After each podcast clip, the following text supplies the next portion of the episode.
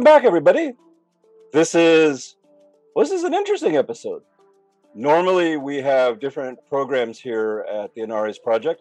We have Trek Wars, and we have our conversations on Anarres. Our Trek Wars program is usually dedicated to discussing social, political, economic themes that arise in pop culture. And our conversations on Inares follows our traditional uh, mission of trying to have discussions with scholars, uh, artists and organizers about questions about oppression, domination, and alternate futures. This episode is a combination of both of those things with some very special guests that I'm very excited to speak to you today with. Uh, so, my guests today have written an article that appeared last late last year in 2022 in the journal Perspectives on anarchist theory.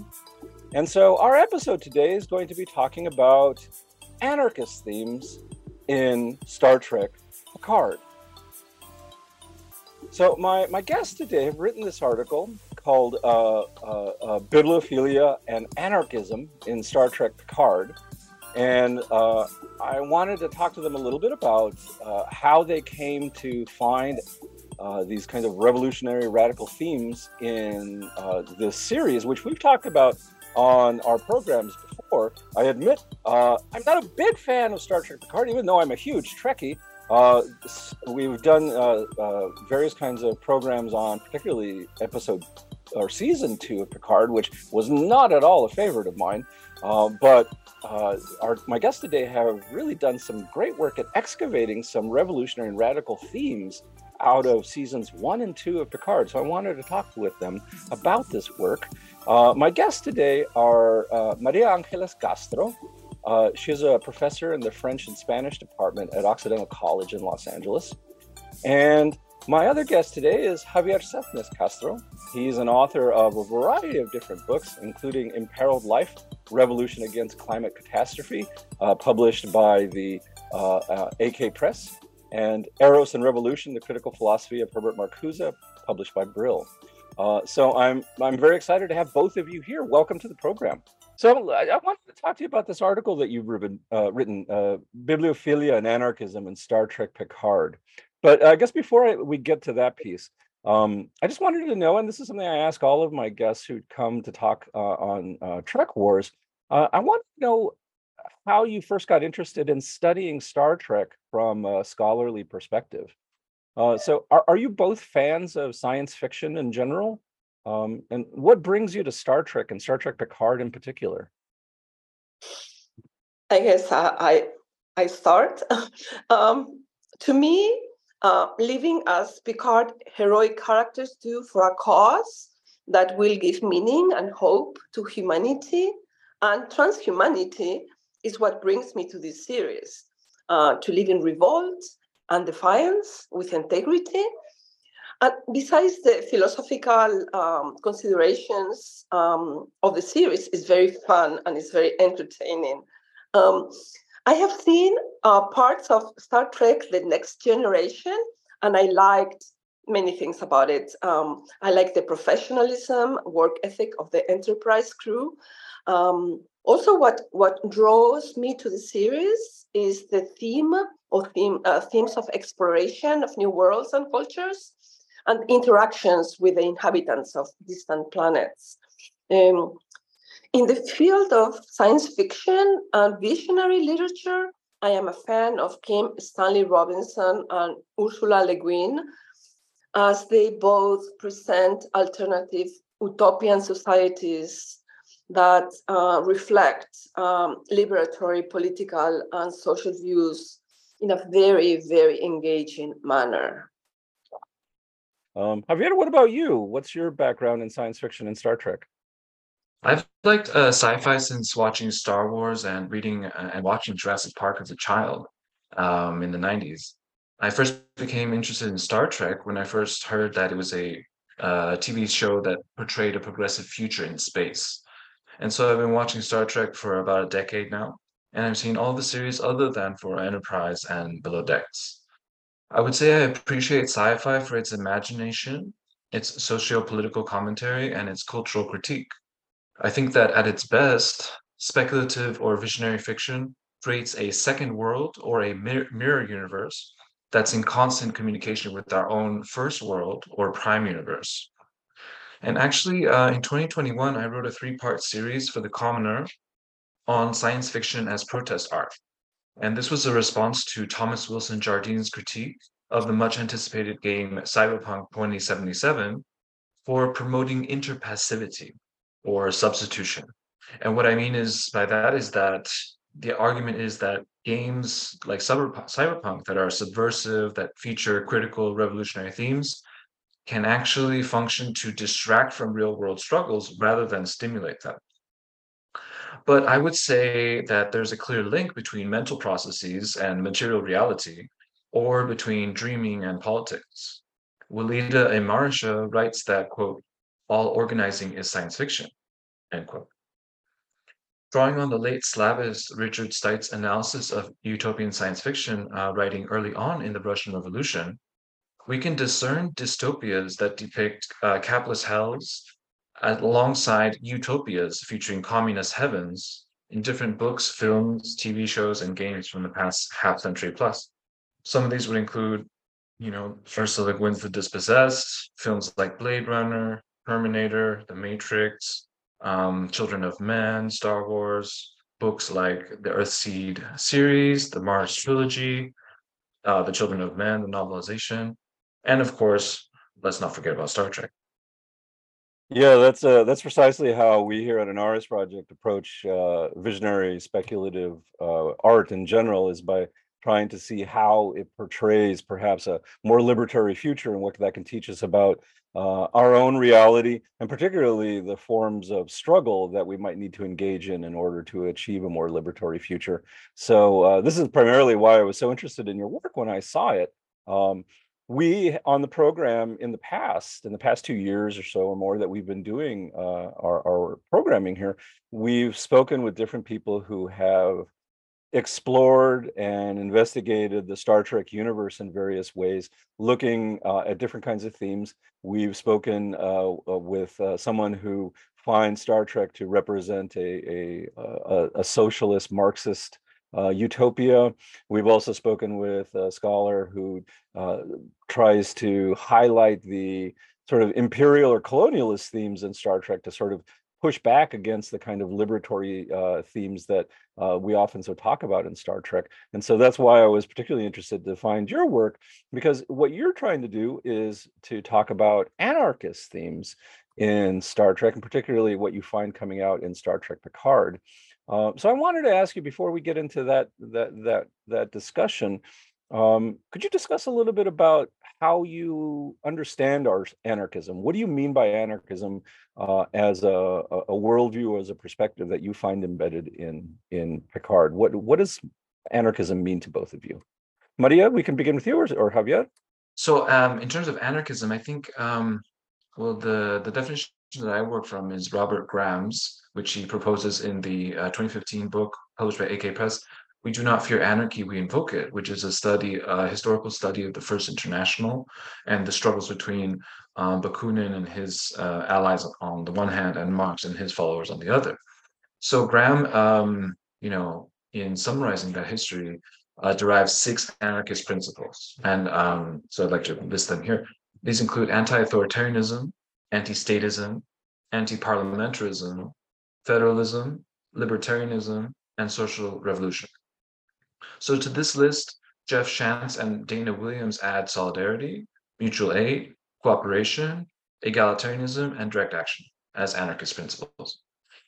So I would say um, that we see most of these principles in action in many, in most of the Star uh, Trek series, um, including in Picard. Above all, I would say that we see anti-authoritarianism, libertarianism, federalism, and direct action. Uh, I would, I mean, that having been said, uh, I can definitely recognize, you know, in preparation for for this discussion and also think about our article, that the federation is not, of course, you know, fully anarchist by itself. I'd say that its political system and economic system is probably closer to democratic socialism mm. because it's a post-capitalist society that has a, uh, at least on Earth, has a unitary world government represented on the Federation Council, which is, I guess, something like a Congress or the United Nations General Assembly. Mm-hmm. Um, so I guess I guess the sharpest contradiction between uh, between Federation politics, as we see in Star Trek, and anarchism would be with the question of statism and maybe also with parliamentarism. But you know, I think as we'll as we'll discuss in our in our conversation today, certainly Picard, there's a lot of direct action. Yeah, that's a good point. So, I mean, I think that you're right. Is you know, and this is something that uh, I've written about in my own work on Star Trek. Is that Star Trek does put forward a kind of you know, and many people talk about this, uh, uh, and they've been talking about this for for decades, right? Progressive vision of humanity, and particularly highlighting the kind of egalitarianism and uh, uh, racial justice uh, vision uh, that comes out, for instance, in the early original series, the sort of racially colorblind emphasis that comes out of that series. Um, and as you mentioned, there are a lot of people who sort of point out that there are still lingering kinds of colonial imperialist themes in the idea of going out into the final frontier in some sense. But um, I, I, like this idea of you finding uh, uh, these kinds of radical threads uh, in the Star Trek universe, and you've hinted at this already. That in some sense, right, the the Star Trek universe seems to be something that is the Federation, at least, is built up on a kind of democratic socialist model. Um, but that there are these embedded kind of anarchist notions in it, particularly like you were saying, direct action, um, mutual aid, perhaps solidarity? Awesome. are some of these ideas do you find in in in in picard in particular? Oh absolutely um direct action if you think about la sirena you know the mission of la sirena and its crew in both seasons definitely uh, direct action you know picard subverting the the starfleet command by going on his own mission in the first season and then of course in the second season going back in time you know using the borg queen. Um definitely i would say is very much a, a a realization or a, a an allegory for or well not even even more than that it's a direct visual portrayal of direct action. Yeah uh, uh, that's and, interesting. I mean because part of these things that you know in, in in seasons one and season two of picard right picard does have to sort of go go rogue in some sense but that's because in some sense the, the federation has uh, lost its way it seems uh, in uh, i mean picard uh, this is the sort of whole story of the downfall of picard in season one is that the federation has lost its moral compass uh, and uh, no longer holding on to these kind of radical themes but has become more bureaucratic more nefarious more secretive uh, much more sort of um, focused on maintaining power. So a, a kind of indictment often that anarchists give of bureaucratic parliamentary systems, right? That inevitably they start off perhaps with these kind of radical egalitarian ideas, but then they move very quickly to a bureaucratic statism that loses uh, moral authority. And for sure, that seems to come out in season one of Picard. Absolutely, and and uh, in preparation for this uh, episode, I did also watch William Nguyen's conversation with you, the Star Trek Communist, and I did appreciate his comment his analysis of Star Trek Picard's first season as uh, he compared it to Trotsky's The Revolution Betrayed, which was quite yeah. interesting in the sense that, uh, as you said, that the revolution was betrayed. Uh, but and and to that point, and going back to what you said a few moments ago, I wanted to just say that although we, although I think that it's true that the uh, Federation um, political system is democratic socialist, we can make a we can make a comparison with the Russian Revolution and another revolutionary context, where there is where there is a revolutionary situation that opens the field for many other different tendencies that might not be just limited to a bureaucratic socialism or bureaucratic authoritarianism. You know, it, it allows for anarchism, council communism, many other kinds of popular experiments. And I think that that maybe, in, in a certain sense, our analysis is kind of in parallel to that. That we see the anarchist threads that are still um, existing in the federation, even though it has become thoroughly bureaucratized. That's interesting. So, is, so uh, you know, just to I guess wrap that that up, is that how you understand the the radicality of the Star Trek universe? Uh, in some sense, is that this is the space in where radical projects have been given a kind of room to be able to be explored by humanity in the future? The way the way I understand it is. Uh, by by the character's refusal to submit to these absurd and unjust rules and regulations. Um, by their rebellious actions and decisions, and also by the great vitality and intensity that these heroic characters display in pursuing their dreams. And all of this is very contagious and very uplifting, and it elevates the audience to a level of moral consciousness without a doubt. I would say, uh, in terms of the question of the radicality of Star Trek universe, you know, um, a, a late addition that we didn't quite integrate into the article uh, that we wanted to was to mention um, Jules Verne's 20,000 Leagues Under the Sea, specifically Captain Nemo's character, because Nemo uh, has a has a very advanced technological submarine, and he goes around sinking merchant and warships. So it's kind of like a, it's kind of almost an anarchist, anti-militarist, not quite pacifist, but anti-commercial critique that we see there. And I think that that we can maybe make a connection with Starfleet's um, vessels being primarily primarily exploratory and scientific rather than military in their in their function. Um, right. And you know, Kim Stanley Robinson describes that Verne was influenced by Charles Fourier, who was a preeminent feminist, utopian socialist, and theorist of the abolition of labor and sexual liberation. Some yeah. of these themes are certainly, you know, present in Star Trek. If we look at the Naked Now, the second episode of the Next Generation, we see a shipwide intoxication on the Enterprise that activates free love almost as a general strike. Yeah, yeah, yeah. Um, so age-based hierarchies are inverted. Wesley Crusher becomes the captain, and then when Captain Picard tries to appeal to him, what he tells him, and I quote, is "You, Picard, don't do the work yourself. You give the orders, but somebody else does it."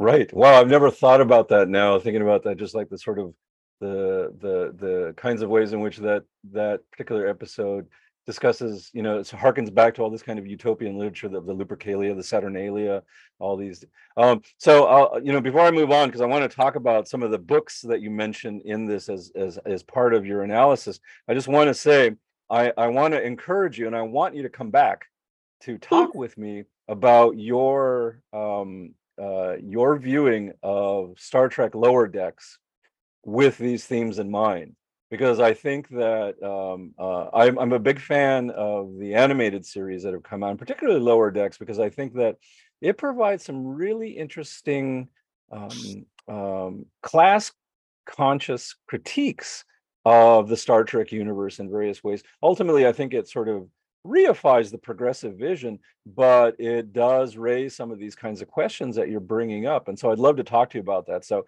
we have, I want to set a future date with both of you uh, after you've seen Lower Decks to see how you might bring this analysis around to that particular series, which I think you would both like.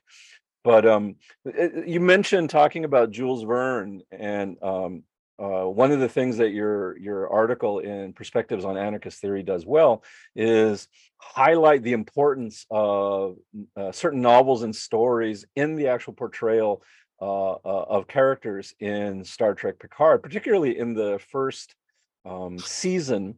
Uh, you see books coming out quite a bit. All right, there's a lot of mention of books and mention of stories, uh, particularly, for instance, Asimov, uh, and then uh, interestingly enough, and I, I, did a video a little bit about this too, there is a lot of emphasis on Miguel de Unamuno, uh, the Spanish existentialist, and his relationship to uh, to Rios. Rios is portrayed as reading Unamuno on the Sirena. Um, and so you you what you do in, in this article is you talk about how the importance of these uh, these different uh, authors and novels in the portrayal of radicality in Star Trek Picard. You you you both point out that uh, these books somehow accentuate possible anarchist themes uh, or ideas. And so I was wondering if you could essentially explain a little bit about this emphasis on bibliophilia in Picard, um, how uh, the choice of using books to promote radical ideas comes out in season one particular and season two of Picard. Well, the the books that appear in Star Trek Picard contain radical themes and ideas, and they provide a reinforcement of the narrative, uh, progressive values and meanings. Um, they also uh, reflect, they, they also mirror the good or heroic characters' preoccupations with freedom, with justice, with inclusion, and with rebelliousness.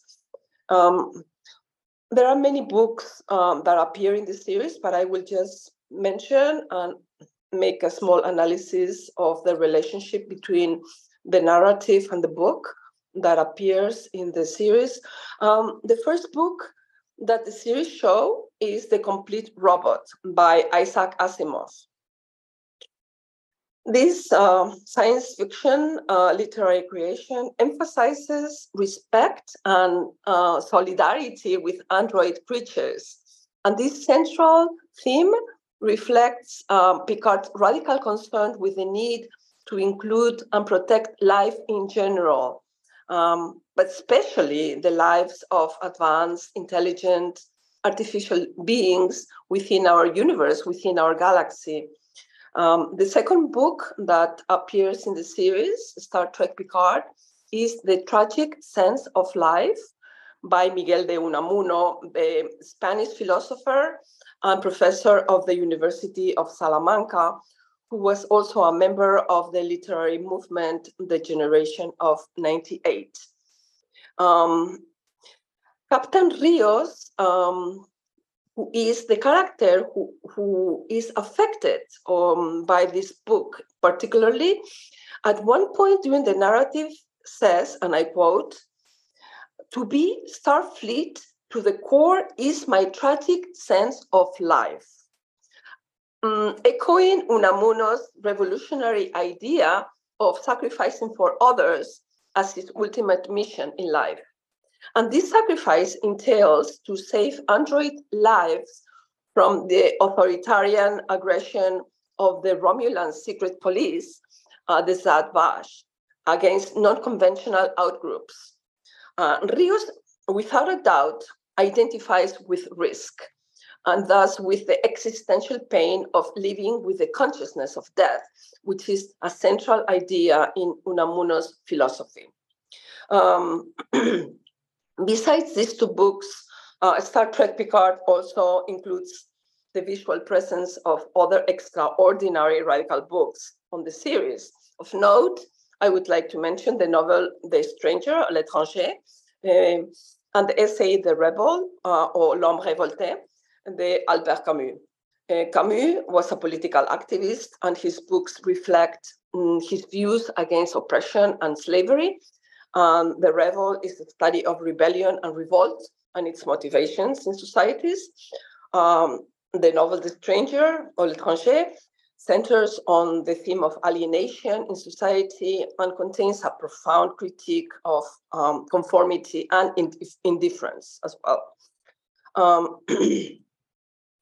uh, Picard and, and Rios uh, echoing Camus, do not believe in a system that has alienated them and others, and, and thus act in a rebellious way against injustice by embracing a very dangerous and possibly suicidal mission to rescue Android life um, in the galaxy. There are many other books in the series that I could discuss and summarize, but I will just say that their presence in the series emphasize the, the importance of living our lives or the lives of Star Trek Picard's characters as to make them worth living in their struggle against authoritarian values and viewpoints. If I could just briefly add here, I'd like just to mention two uh, two titles. Uh, one would be Don Quixote, which is mentioned um, not directly but indirectly when um, Admiral Admiral Clancy mentions to Picard that he's uh, that he's a senile old fool, that he's quixotic, or I'm not sure if it was Picard that said it himself, but but anyway, yes, um, because definitely Picard is kind of a quixotic figure character who who um, you know launches adventures uh, that that indeed seek justice, uh, seek redress. Uh, as with uh, uh, uh Dahj and Soji, the and android twin sisters, and not only that, but we also see the Three Musketeers. So Picard brings the Three Musketeers um, to the Romulan boy um, uh, to as a as a gift, and uh, we see definitely that also be reflected in in in the crew of La Sirena, which which all is not it's it's it's more than just three people, but we can say that it's kind of like the Three Musketeers in that they are taking direct action, they are united in a collective effort um, to defend principles. Of course, we can we can definitely contrast the principles that are defended by the Three Musketeers, which are you know basically royalism, uh, versus the principles of the Federation, which are you know Enlightenment principles, socialist, um, and even anarchist principles. Um, but yeah, I think that I agree with Pamela that you know most of the books that we see coming out in the series um, do indeed reinforce the progressive narrative. So this is uh, really fascinating. Um, so I want I, I, I want to ask you a question um, about Rios in particular. Mm-hmm. Um, so uh, I last year uh, when season two ended, um, I did a program with my colleague Jason Scully, and we talked about the representations of mental health and race in season two uh, of Picard one of the and we both agreed that we did not like season two. Uh and, but you're making me reassess my evaluation and discussing this with you. But i wanted to ask you about rios. My my feeling was i was really disappointed uh with the way that rios was treated and the way that he was dismissed in this series. I thought he was a very interesting character uh, because of the portrayal in season one. I wanted to see him as a Starfleet captain. And we get a glimpse of him in that in season two, but then, right, spoilers, right? He is he decides that he wants to go back and live in the 21st century uh, and build a life there, knowing that World War III is about to break out at any minute in that in that timeline. Um, and I just felt that Rios was done wrong by this series. Uh, I felt that it was a really interesting character, and particularly a, a you know one of our first prominent uh, Latinx captains gets shunted away in a way that felt at the time perhaps not authentic to the character. But I'm reassessing that now based on what you said, because maybe him going back in time to help humanity at one of its darkest periods, right? Right before nuclear catastrophe. Maybe that was him being consistent with th- his tragic sense of life. Do you have any thoughts about that? Am I am I misreading Rios here or or was Rios really just done wrong in season two? I mean, do you, do you want yeah, sure. I mean, uh, certainly, I, I, can see, I can see what you mean by that because, and even in season one, I think uh, there was there was kind of some loss, uh, lost potential um, for where where his character could have gone. I mean, definitely, it was very interesting to see the his split, how he had uh, what was it like five or six uh, doubles uh, on La Sirena in the first in the first season, who were his comrades or his companions because he didn't seem to have any. Uh, and of course, you know, he was obviously uh, as I haven't seen the episode you're mentioning, uh, Jose Antonio, but um, I can imagine what you're talking about because uh, clearly there is a lot of uh, psychiatric mental health uh, implications in Rios's character, especially in season one, but also in season two. And I, I, definitely I can sympathize with what you mean. That yeah, he kind of did.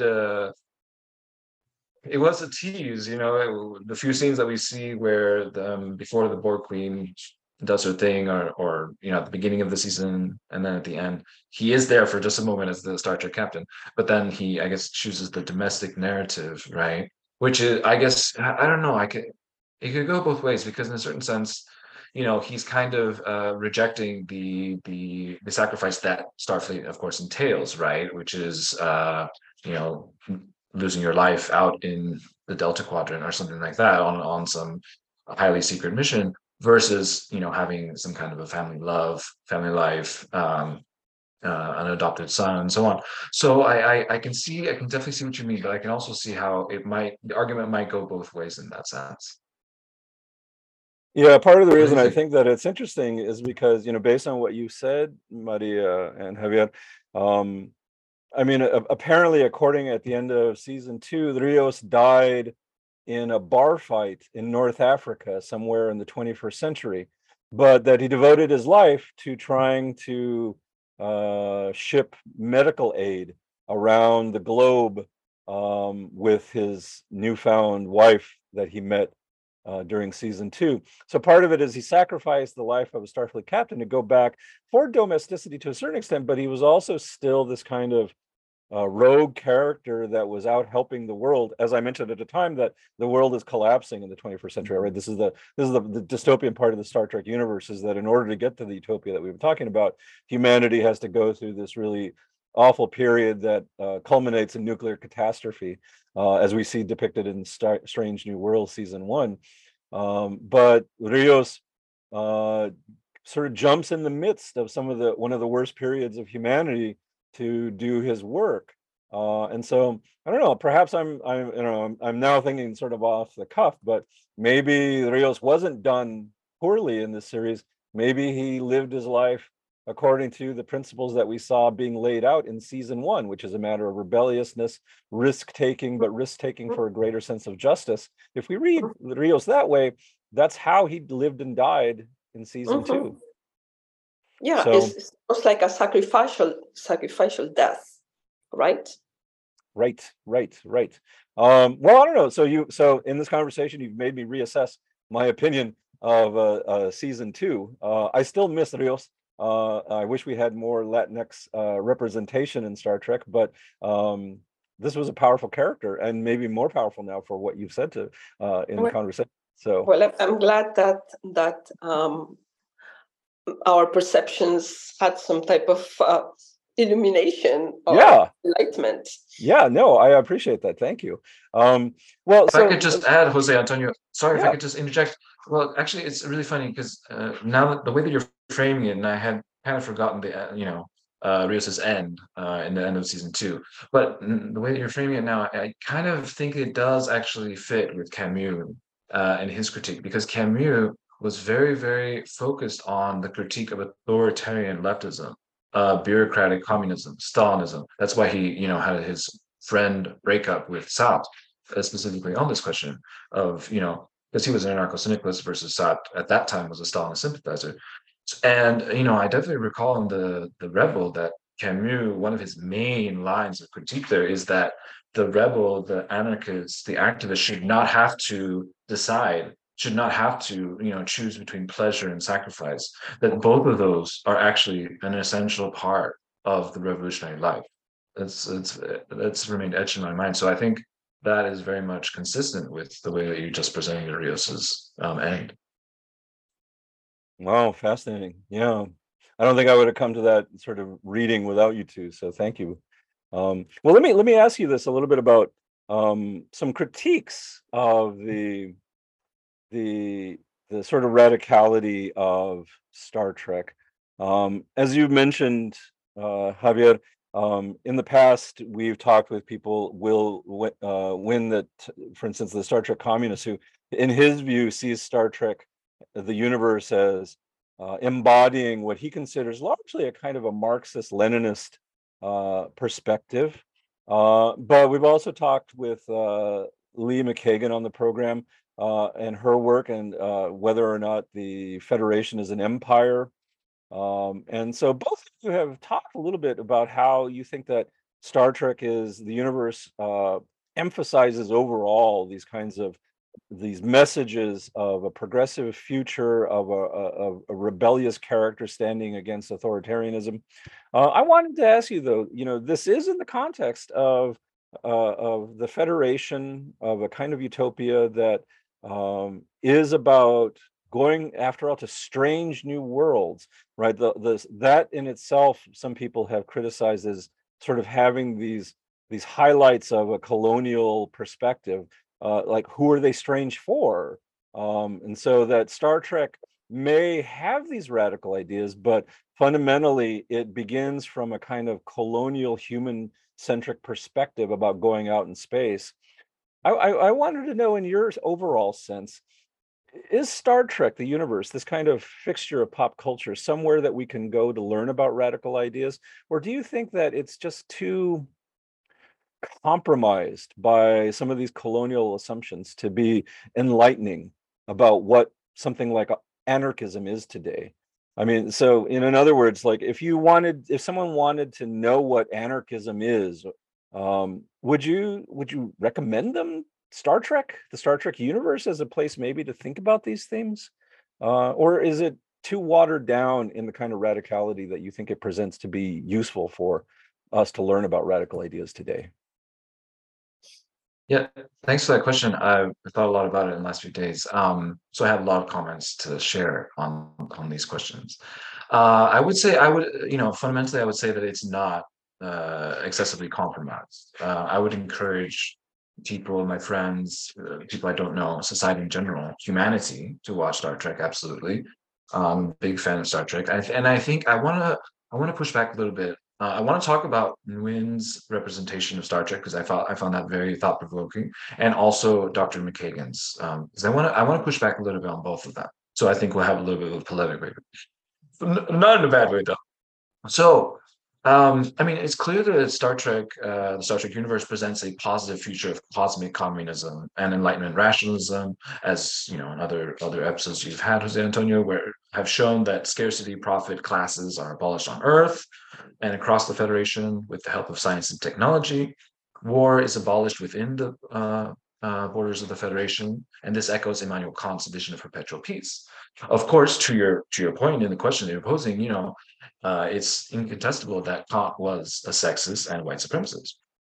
So, Deep Space Nine, which uh, you know, coming after after the Next Generation, presents kind of introduces a lot of these more critical concepts. Um, in Deep Space Nine, we see the two part uh, uh, episode Past Tense, which shows how the so-called Bell, Bell riots in San Francisco uh, paved the way for the coming of the Federation. And of course, you know, the Next Generation itself begins with an allegory two-part episode where the crew of the Enterprise liberates uh, a being that had been imprisoned and exploited by the Bandi species at Farpoint Station. Plus, uh, Lieutenant Riker later reveals that humans in the Federation no longer enslave animals for food purposes. I think this vegan critique was kind of lost along the way, but it's it's still definitely there in, in the next generation. And to the question of imperialism, well, I think we have to think about, you know, Starfleet's Prime Directive, also known as the Non-Interference Directive, uh, which is Starfleet's General Order Number One. The Prime Directive, of course, is meant to respect the internal development of cultures and civilizations that Starfleet crews might encounter, much in the way that I think national sovereignty is supposed to be protected uh, in the United Nations system so as to prevent a return to colonialism as in the 19th century. Um, so, in this sense, we can interpret the Prime Directive as being fundamentally anti imperialist, although, you know, uh, much of the drama of Star Trek is based on the numerous violations of this prime directive uh, across many of the series. Um, and I want to add here that you know we we understood that there was a rumor, though not confirmed, that Roddenberry himself, Gene Roddenberry, was uh, sympathizing with Trotskyism, um, and we can kind of, in this sense, we can kind of uh, interpret the Borg, the struggle with the Borg, as an anti-Stalinist or an anti-Maoist critique in the sense that the Borg present as very aggressive, highly technologically advanced, uh, having a collective consciousness and being bureaucratic and authoritarian. Um, yeah, can I stop you just a minute there, Javier? Sure. So that point about Roddenberry, I hadn't heard before, and so uh, and I it was the first time I saw that in your article. Could you could you explain that a little bit because this is something that I don't know is particularly widespread um, this this this rumor or this this potential connection uh, of uh, sure. of of the, Roddenberry personally to some kind of radical movement. Sure. So my understanding is that he was rumored to be a member of the Socialist Workers Party, which was which is still a Trotskyist organization. Um, I had read that uh, that that was somewhere located online in like the 90s or 2000s, but by the time that I had you know looked into it myself, the the website was erased, so I couldn't find it either way but I think that that you know it definitely could fit um, uh, with you know to Will Nguyen's point about the revolution portrayed. I think that that the, the Trotskyist critique of the bureaucratization of the revolution, you can see that even in the Next Generation episode on conspiracy, where you know the Starfleet command itself has become corrupt. Um, let me see. Yeah, thank you. I, I, just apologize for breaking in and what you were saying, but I no, you're fine. Follow that up because I thought that that was a really fascinating point that I'd never heard about. So thank you. Absolutely, uh, but I think also we can see some of the some of the traces of Trotskyism in the in Starfleet uh, Federation um, politics. For example, you know, as Nguyen has pointed out, um, you know, rank is is remains within Starfleet command or you know the star the Starfleet ships, whereas in the Russian Revolution, rank was definitely abolished early on. Stalin then re- reimposed it. Um, and um, and I also wanted to mention here before I go to the question of imperialism because I really want to focus on that. But I want to also mention something very new, which is that um, Star Trek, together with Leonard, Leonard, Leonard Nimoy's family, uh, have teamed up with LA Care, which is a, an insurance company here in LA um, that serves a low income uh, population. Uh, it's basically a Medi-Cal expansion program. So uh, Star Trek and the Nimoy family have come together with LA Care to promote vaccination for COVID-19 in certain Los Angeles um, neighborhoods. And so this is kind of a very interesting thing um, because it shows kind of how the Star Trek uh, message of rationalism, humanism, collective well-being, um, and you know, and and support of science uh, can actually play a role in our own world, you know, today. And it's also kind of interesting because it seems that by doing this, uh, the Nimoy family and whoever at Star Trek is getting involved is kind of taking a stance against all this anti-vaccine conspiracism and obviously, you know, the great great uh, worldwide damage and, and, mass death that COVID-19 has, has implied. Um, so I just wanted to I just wanted to now address the question of colonialism and imperialism in, Star Trek. So I, I, did, you know, uh, a few minutes ago mentioned the Prime Directive, which is a very important thing to, to think about. Um, and uh, so Dr. McKagan, uh, she she was analyzing Voyager in the episode that I saw with you, um, and she was mentioning how Voyager, um, the narrative champions liberalism, Western humanitarianism. Um, but I wanted to ask here, you know, well, what about the Maquis? Because the Maquis are kind of like this rebel movement within uh, Starfleet or within the Federation who are kind of reminiscent of pirates, almost like even, I want to even go as far as to say that they're like kind of Kronstadt sailors from the Russian Revolution, in the sense that they are calling the Federation on its own principles, in the sense that you know, they're being oppressed by Cardassia, which is another empire, a very violent totalitarian empire.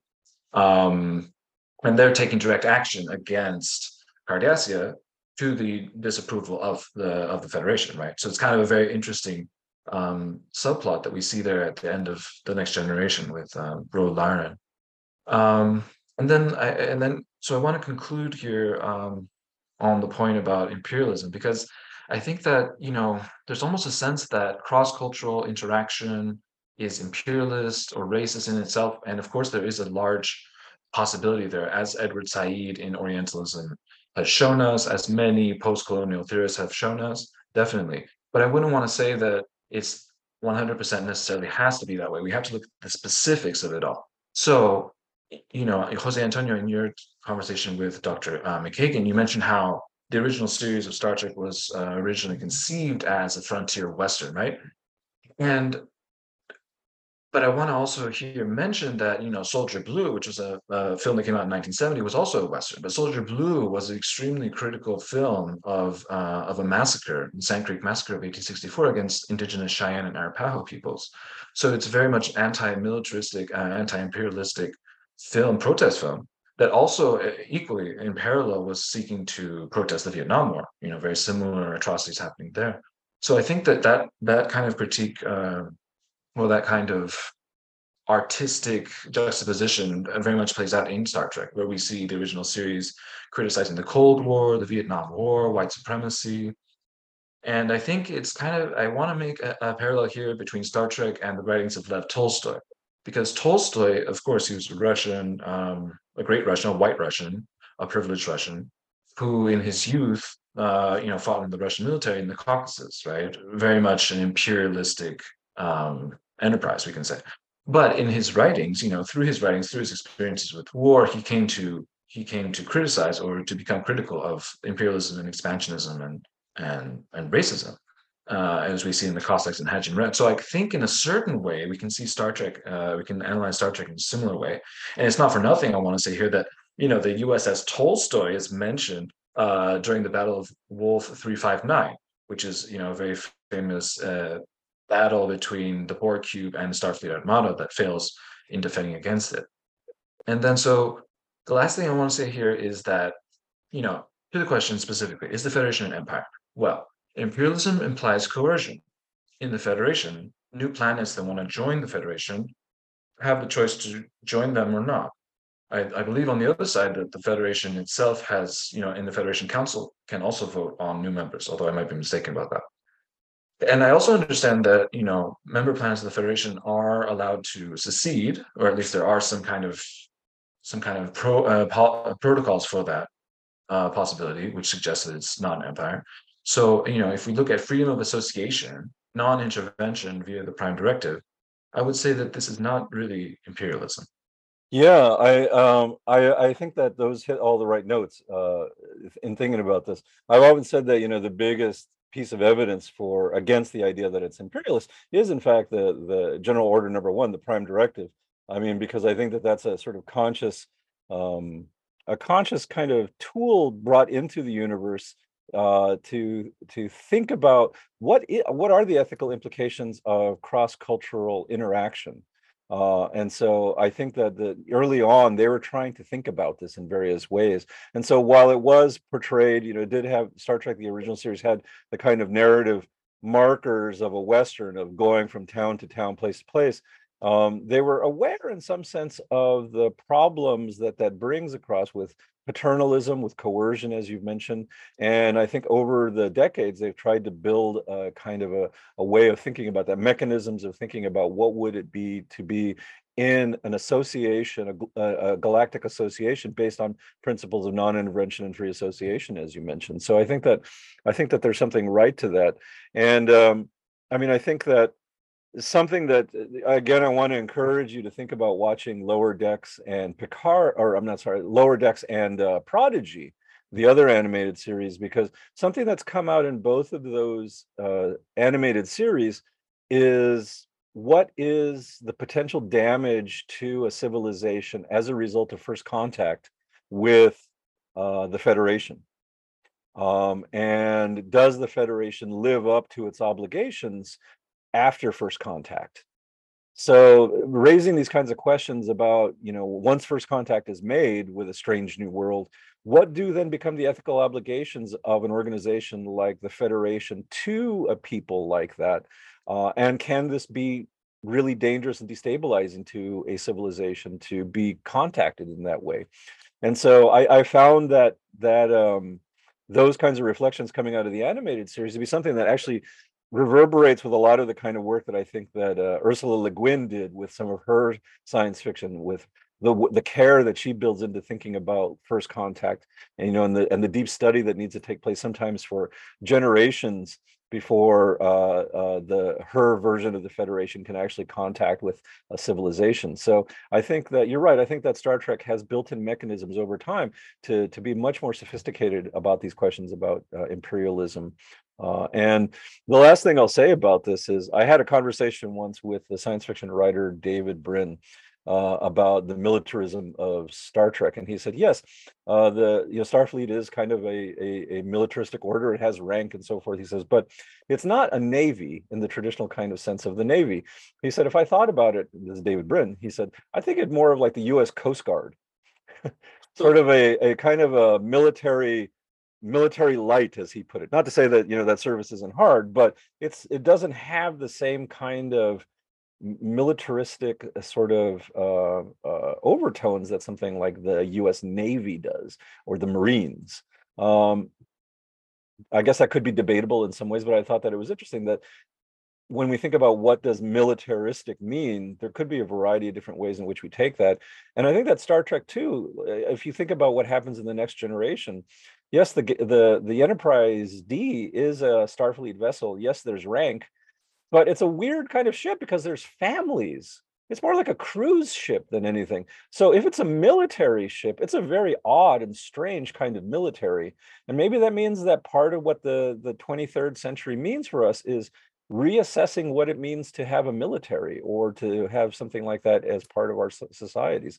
Maybe the military gets reassessed in some kind of way that it becomes something different. Um, I mean, that's a that's an interesting conversation to think about as well. Um, but I want to start wrapping up this conversation, even though I could go on with, for hours with you Mhm. both about some of this stuff. Um, I wanted to ask you uh, about where you're going with this kind of project now. I know that this isn't the first time that you've written about finding radical themes in popular culture. Um, I- in fact, uh, in your article uh, uh, in Perspectives on Anarchist Theory, you talk about how you did a reading of this kind of sort uh, of Wagner's The Ring Um, and I, I just wonder, given your your your interest in science fiction themes, are are you thinking about doing this kind of uh, excavation of radical ideas in other places of pop culture in other in other uh, stories of science fiction. Uh, where does your work go now?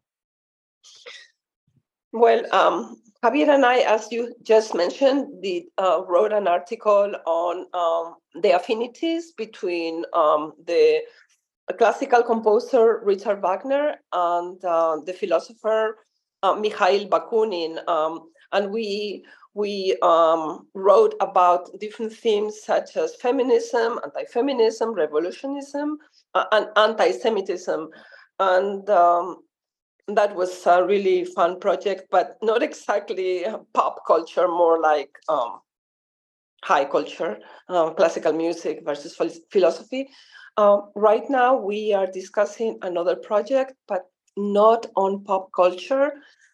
Mm, uh, we are um, mm, we are thinking about uh, writing about the uh, philosophy of um, the classical composer Gustav Mahler, and in fact, um, we I think we mentioned this in our article. The first two notes of the first symphony of Mahler, um, um, the first two notes of of the musical uh, theme of Star Trek is the are the first two notes of the first symphony of Mahler.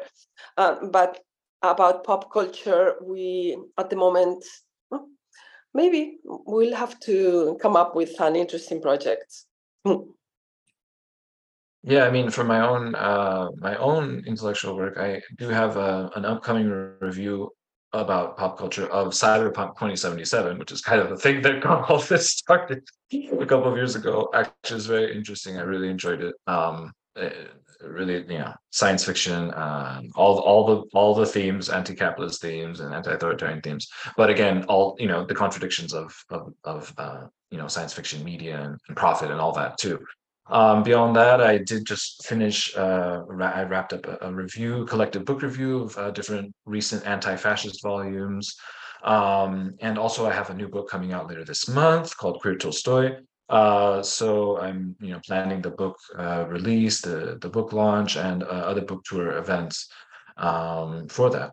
Um, but yeah, thanks so much, Jose Antonio, uh, for giving us this space. We really, really Yeah, thank it. you so much. Thank you so much for your interest. No, I thank you both for your work in all of this. I mean, I want to encourage you as you're thinking about, I mean, you sound both very busy in your work. Uh, I do want to encourage you uh, to think about uh, spending some time with Lower Decks. Uh, okay, and, we can and, do that. And, and, perhaps Prodigy and come back and talk about what you think about radical themes embedded in there. Um, but uh, I want to thank you for your work. I found it, as I, you know, just have said, uh, just in this conversation, I've come to reassess a certain kind of understanding I had about the Star Trek universe. Um, I would love to see this kind of analysis that you bring to other sorts of works. Uh, I know, for instance, like Leah McKagan has done, uh, has extended her uh, analysis of imperialism to other franchises like Battlestar Galactica. She has, I think, a couple of articles on imperialist themes there, which I think is a little bit more obvious, but perhaps uh, uh, something to look at. It'd be interesting to see what you think about finding anarchist uh, and revolutionary themes and other sorts of these major sort of pop culture franchises, Battlestar Galactica, or uh, the big one that we will probably see in the next year or so um, on screen, Dune. Oh, um, absolutely. Um, yeah. So uh, in any case, I would love uh, if you uh, come up with some more ideas of any of these kinds of franchises to come on back and speak with uh, speak with us here. Uh, it would be my pleasure to uh, unpack some of these ideas with you. Wonderful. Absolutely. So much. Absolutely. Thanks a lot, Jose Antonio. All right. Well, it. thank you. My guests have been Maria and Javier Castro. talking about anarchism in Star Trek Picard thank you both for your time and thank all of you for sharing your time uh, listening to us or watching us uh, on our video platforms. Uh, if you have any questions or if you'd like to talk about some of the radical ideas that you have found in Star Trek or Star Trek Picard in general, uh, Star Trek Picard season three is coming out in about uh, another uh, month or so. So we're looking forward to that. But we'd love to hear your thoughts. Please go ahead and leave us a comment. We will leave a link to um, Javier and Maria's article in our program notes, so you can take a look at that. Let us know what you think. Um, but please let us uh, know your thoughts. Uh, you can find the uh, project on a variety of different social media, including Instagram, Facebook, Twitter, uh, Mastodon. Uh, we'd love to chat with you. So thank you once again, Javier Maria. Pleasure to meet you both.